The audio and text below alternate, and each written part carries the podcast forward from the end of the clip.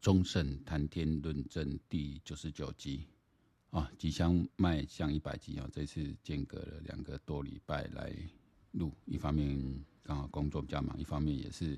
很目前的政情状况都是处于焦灼。直到昨天哈，总算这个晴天霹雳哦，开启了新局。那当然，大家对这个蓝白河的整个。会产生怎么样演变哦？但是最后就是现在进入决战阶段了，然后进入了呃台派跟中国派两边的对决哦。我觉得这是好事，呃，这个有助于民进党在国会，我们台派在国会有可能有机会拿到比较多席次，因为民众党一定会萎缩嘛。那至于总统大位，呃，能不能保住？这个我们如果拿比较接近二零零四年国庆和对决阿扁来说，呃，那一次当然两颗子弹在最后把票吹出来，哦，让阿扁能够以极少的哦，极少比常总计是零点二二八的比得票哈来赢，也搞了后来验票验很久嘛，呃，这个对决整个现在已经不是蓝绿的对决了，现在就是中国派、台湾派的对决，哦，那也是台湾人民。要自己去决定往下要怎么走啊，呃，很清楚嘛。这个柯文哲披着那个假的独派绿色这外衣，呃，已经完全也不遮，也不用掩了，也不用遮了，他就是完全被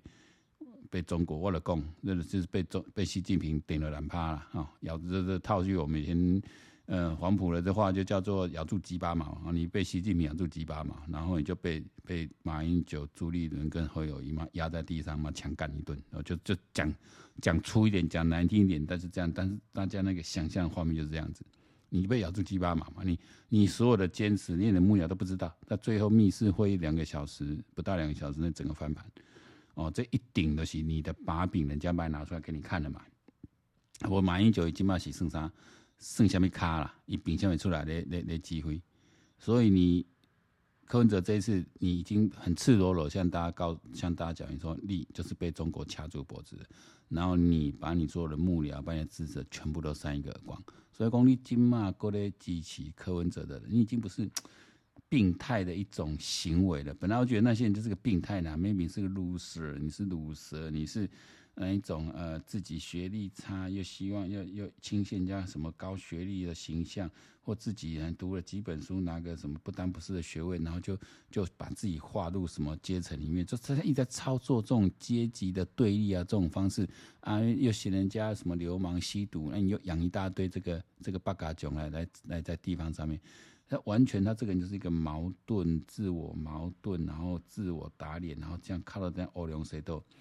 他可以一一路窜上来，为什么？因为他非常了解现在媒体的分众化。我们都活在所谓资讯茧房，对不对？因为他的 follow 只会看他的频道而已，所以他在频道上面他的讯息，果然可以把自己美化。那你光光柯文哲在经营抖音这一块，他砸了多少的资源？哦，所以我说，有人当然说柯文哲这个是。呃，吃的中国甜点，讲一过去去中国去买叶克膜，现在某照片传出来嘛，啊，吃完饭就跟一些女人合照，怎样？那中中间可能会有安排，可能用 hip 啊，写安装，这个当然可能性很高。哦，因为前面已经先露一几张照片给你看了，就表示我后面可能还有哦，然后也先露了一些像像像赵天颖这种，就先先先杀一下来让你看，哦，就告诉你。我后面都要用什么手段？但是跟着那时候没有退嘛，哦，他还很坚持嘛。那这样人家就把底牌掀出来，这是第一个哦。你吃的中国甜点啊，婚外情，我觉得这个人比较不敢呐，能吃中国甜点有。第二个就是经验问题哦。跟着李奇公他讲的好像他自己非常的金钱洁癖的，可他当初他去中国去卖叶克膜嘛，叶克膜在干嘛？很多的证据显示出，至少是之前有这种。这种一些国外的这个这个这个报道研究，是显示出你那些卖给中国叶克膜，其实帮助他们在做人体器官移植，变成人体器官移植很重要的一个工具。所以这中间也没有连结。他为什么？其实柯文哲个性哦，你也要想看嘛，一拿公丢也听刚哦，就是你是说真的哈，他就很生气。你真的踩到他痛，就很生气。你没有踩到痛脚，一该一呀，该欧阳谁都该谁给给哦，因为是牙尖嘴利的人呐、你仅要打了一个天卡，以麦叶科膜去，造成人家那边人体关节，这我现在不提法轮功的事情，对他就是很大的一个一个伤害，所以也也避免。你只要踩到他痛脚，一律避免。也个性的下呢，一张一下我们跟他避免。好，所以大家就大家有这种这种揣测哦，我觉得都很合情合理。我说。不管是吃的中国甜点也好，还是你在那边有一些金钱啊，还是你当初卖这个业口，因为你在中国做生意，中国医院拢拢拢拢欢迎较济啦。你要跟人家做生意，来来回回无亲戚，你讲你要亲戚无可能啦。但是麦克尔姆是扮演什么角色？我不知道这个我，我说真的，我没有特别去研究他这些东西的，因为资料不见得为真。说你既然跟过去呃在台大医院任职，跟中国这边有过从涉密的往来哈，你秋桃的是，让秋桃是一定有你的资料的啦，这就要拿来将你军用的哦，拿来将你军用。他可能之前人家传话给他了哦，要你好好去喝，结果你还在边啊给皮皮啊，然后就被弄我的戏。这个大概就是我对柯文哲的看法嘛哈。这我觉得很多人。但昨天谢震武他上还上谢震武的节目嘛，他大概觉得谢震武算是比较支持他的啊，所以上呃他那谢震武这个新闻人在常在东东升吧，因 为我不能看见这波了，他认为是谢震武支持他，我想谢震武昨天哦，没比谢震武原原本比较支持他这个柯粉，他昨天看到你这样子哈，蛮不该修理，修理该添添嘛，所以我说很多柯粉的支持者不是不认识柯文哲，其实你们也知道他是什么样的人。但是有点在自己骗自己了，一方面是自己骗自己，哦，然后相信他可能会为台湾政治带来一些变化，然后就是那一种 自我催眠，哦，最近我们一直有一些行为，比如说，呃，被家暴的妇女，比如说那种长期被被虐待这种人，他他没办法离开，他他会一直被对方这样虐待，没办法离开，那到底是什么样的一个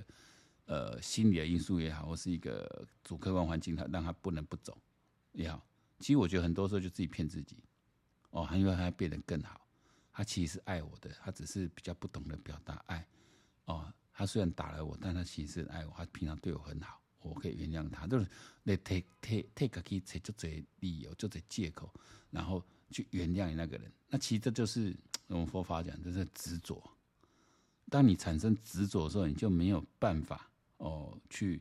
检视。哦，站用客观角度去检视他的行为，去做出你正确的一个价值判断。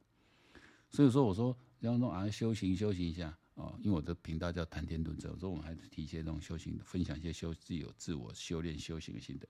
其实修行其实你一直在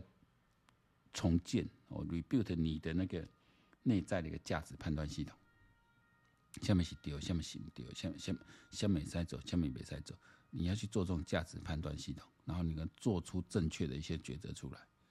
哦。但很多人其实一起跳呀，谢谢政委不笨啊。哦，那为什么和之前我我是不没注意到节目，但之前听蛮多评论说他之前蛮蛮蛮挺柯文哲，所以柯文哲昨天就线上插节目啊，想说可以讨拍拍嘛，啊，结果被被狠狠的哦在在场前面羞辱，因为你恭维。完全颠三倒四，完全颠三倒四。你平常在你自己设定好的频道里面，你可以去圆这些东西。你真的出来被人家这样直直球对决的时候，你完全就是不行。哦，你骂国民党要花一百亿啊，跟国家是花一百亿啊，这个这个国家就要选个总统哦，要花一百，这国家没前途啊，你起码要盖好啊，你们开一百亿，不是有开利益吗？对吧？然后本来我就觉得说。当初但蛮多人，其实一般的名嘴哦，大部分都认为蓝白不会合啦。包括一个在在平常在在三立啊这些，呃这些电台出现这些，大家都不会合啦。哦，呃不一一点名就这几位。啊，那我刚刚看翁达瑞教授说，哦，他之前上民视的节目，然后上什么节目都有说，郭台铭一定不会选到最后，然后蓝白一定会推出一组候选人，呃，算是说中了。但是如果你有听我节目，也知道说，其实我一直都认为蓝白合几率是很高的。因为合则两利嘛，如果到最后没有人可以干掉赖清德的情况下，那我还有你算嘛，你输嘛，所以我我都我都干脆合。那为什么柯文哲之前态势可以拉很高？我民调高啊，所以我如果拿到蓝蓝白组的这个代表权，我可以把我的民众党整个拉起来。哦，所以他不让嘛，我我民调冲高，什么为什么要让你？你侯友宜太弱了、啊。如果今天国民党是一个比较强的，虽然我也不知道国民党现在有谁比较强，柯文哲就可以把他压下去，或者当初国民党你直接跟郭台铭去整合，哦，你你那时候会有一跟郭台铭可以整合的话，你柯文哲今天都不会那么嚣张。但是这事都没有发生嘛，所以柯文哲很嚣张。所以柯文哲本来是不需要让，因为他不让的话，呃，他最多。总统选不上，但他民众党是可以冲很高的，嗯，他是可以冲，他是有机会成为国会里面的关键力量。这是呃认为蓝白不可能的这些所谓名嘴他们的一个论述了，一个一个推论。那我意思是说，他们都是现实主义者啦。好，你弄没理想哎，这侯友宜这这这什么柯文哲，你哪有什么理想？现实主义者他们一定会以他最他最有利的方向去走。如果这个理性，这就是这种理性选择嘛。如果从理性决策的话，有他应该不会合。但为什么会并在一起呢？就是因为有不理性的因素介入了嘛，就是非经济 因素介入了嘛。所以马英九在这角中间扮演角色这样子嘛，去中国受命，派他的助手去中国受命，硬拿东西回来，门关起来，夕阳你来对，天哪，你看，你要不要配合？不配合，我就听出来啊。哦，这个就当真当初。那个宋楚瑜新票案一样嘛，即使身势那么高，只要最后一枪致命的话，你掉个三五趴，你立了立了输去。那我说这种对决好处是这样，你基本上另外一方就会增加，所以这种一对一对决，我觉得当然对民进党是苦战啊。你要同时确保总统大位拿到，然后国会的席次又不会掉太多，至少能够接近过半或过半。但是这是当然对赖清德来讲，他的第一任最好结局。我 even 不过半，但至少没有差太多。哦，那我随时都有机会再去策反或怎么样。哦，随时还有机会。那如果总统大位没拿到，那民党最差就是说我总统也输了，我国会不过半，那当然赖清德就呃他就下来了，东西他他就 game over 了，他 game over，他要再再起，然后要拿到代表民进党的这个代表权，我觉得有点难。我觉得有点难。那当然，这样一对一对决，我就觉得不会输。因为回到说刚才讲二零一四年的时候，呃，二零一四年的国庆和其实是有脉络而且合理，因为宋楚瑜就是国民党里面的大将嘛。哦，那一言不合出走再回来，这个很合理。这个这个在世界各国政党这种政治组织的核分合理论里面都很合理。而且当初他们两个呃都没有把话说死。哦，就是没有，就宋楚瑜，你看到现在要骂马英九，他还是讲那个人，那个人，那他们老一辈的人哦，恭维无节看斩了，哦，没有把话说。人那时候国庆和演的蛮像，要即使那样子啊，变成赢赢零点二八，然后靠两颗子弹把那个票吹出来，哦，所以就是支持台派的人本来对你。呃，柯呃对陈水扁有不满的人，也被那两颗子弹吹出来，这是两颗子弹真正产生的一个效果啊，就把民进党一些票吹出来。因为阿扁啊第一任执政的时候，确实有很多人有是有意见的，好，那很多人不了解说，当你朝小野大的时候，你要执政其实很辛苦一件事啊，但对很多是有意见的，因为军队一般来讲对政治看拢较单纯呐。那也没有太多的这种所谓的理论，然后实务的一些一些经验来来来来辅助他们去看的比较透彻，所以会容易陷入这种欧的西北宋啊这种这种思维里面去啊，这也是用台湾人的个性。那我们看这一次，但最新民调哈，这这回过头来看说，以国民党开出这个条件哦，显然不合理嘛。而且我们再往前推，我前阵子注意到的现象就是说。呃，五子嘉美丽岛电子报的民调突然侯友宜窜高，这就很可疑了。那时候觉得怎么可能？没有什么状况的情况下，为什么侯友宜会窜高？但我们知道吴子嘉这以前你收钱办事的嘛，帮你办造势啊，现在这样的收钱办事的嘛。他从来跟柯文哲避免利害，他就一路打柯文哲吧，柯文哲往下要把侯友宜拉高嘛。那如果你现在看起来，其实都在布局嘛，因为他们他们这一次的这个六项合也是非常不合理、不科学。不不合逻辑的，你应你要的话，也是应该在蓝白合之后做民调。哦，比较公平的就是说，我我民党指定一家民调公司，而且是以前有做过民调公司，你国民党也指定一家民调公司，然后把这两家民调，或是指定各指定两家、三家不等，然后把这些民调再集中，再有三个哦。呃，这个这个互聘的专家，如果马英九插一脚，再根据他们两党做委托了这个民调公司的资料来做啊。当然，民调内容一定要统一的，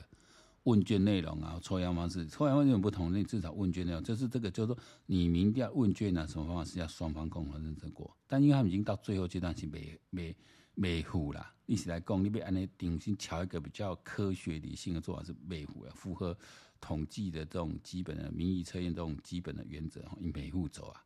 所以居然是拿过去的民调在做哦，收集过去的民调在做整合。那我们看到说，哎、奇怪，就什么？为什么过去的一个多礼拜，你很巧啊，差不多就十月七号之后，哎、欸，你吴吴吴吴子嘉公布了，哇，那个那个侯友越越拉越开，哦，那个到二十几趴啊，甚至他今天又公布了，马上公布说，哦，赞成蓝蓝白合的多多了四，赞成那个政党轮替的多了四点四，然后反对政党轮替的降了四点四，还是用自己的行为。我觉得我家的民调，我觉得是呃非常不可信的，但是他会被拿上桌说，因为他都是在做一个布局的，哦，他就在他都在创那个声量就对了。其实五指家的民调变成说，他其实是在帮想要操作议题的人去创造一个梗，去创造一个声量，还是把民调拿来当做声呃制造声量的一个工具。然后如果我们回对过来就看说，哦，难怪那时候吴子嘉开始炒，把那个。会有民调拉高，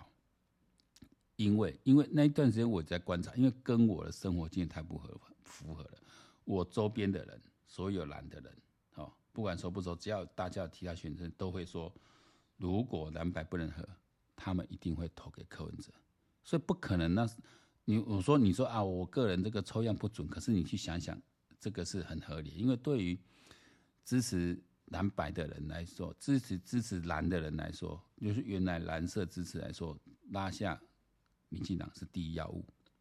那白的组成分子比较复杂，因为年轻人可能没有那种蓝白意识哦。你知不知道？你成为年轻人，然后说现在来讲哦，在四十岁以下，他那种蓝那一种意识形态意识就比较少的哦。他们比较看自己，我看谁爽，我看谁觉得对我位。哦，那觉得诶，柯文哲这样呢，等下脸消微啊，柯文哲一样没样呢，给几个官官样官腔吼啊，等下就你是觉得他是一个一个比较活生生的人，跟你身边是比较接近的人，哦啊，所以会对他投一些期待，哦，啊，人家公卫公击瓜网站，然后他主要是他在年轻人聚集这个社群的 TikTok 这边经营的很成功，哦，所以他加上他网军也养很多，所以。一一来这族群呢，得又摕到讲做诶，这个这个这个支持啦，就不能讲票了，你投出来才叫票了。我们说讲讲支持，哦，那所以你在你在这种状况下，我觉得这一番操作下来，哈，呃，我我认同某些民调专家看法，侯科配几乎成型了。你看那整个协议内容，其实就叫侯科配嘛，整个的规则就是要促成侯科配嘛，啊。那柯文哲昨天说啊，那没些我的民调值都很高，那没有啊，你光看最近民调没有很高哦。哈，其实其实那个侯侯友宜在蛮多民调已经抢到老二，那你在想嘛，如果国民党要拿民，他已经拿这民调来比嘛，哦，那那这个就就就呃，我就也用国民党压平的是较大的掉了哦。那当然这个你说柯文哲说他会再抽民调了，因为你还别忘了中间还有一个马英九。因为他民调数字也不重要，他是说双方各推荐一个专家，加上一个马英九推荐专家来诠释这些民调啊，这是用巧呀，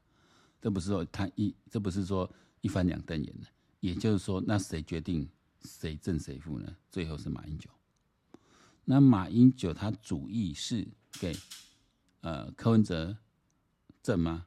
如果是的话，那他就是应该接到习近平的指示，就是要让柯文哲当正。哦，但如果是这样子的话，那个嗯，马英九应该以后在国民党大概没有什么机会混了，而且从那天开完会出来，三个国民党臭逼逼，而且民众党民超微细，我觉得应该没有哦，我觉得应该马英九最后票还是会倒给，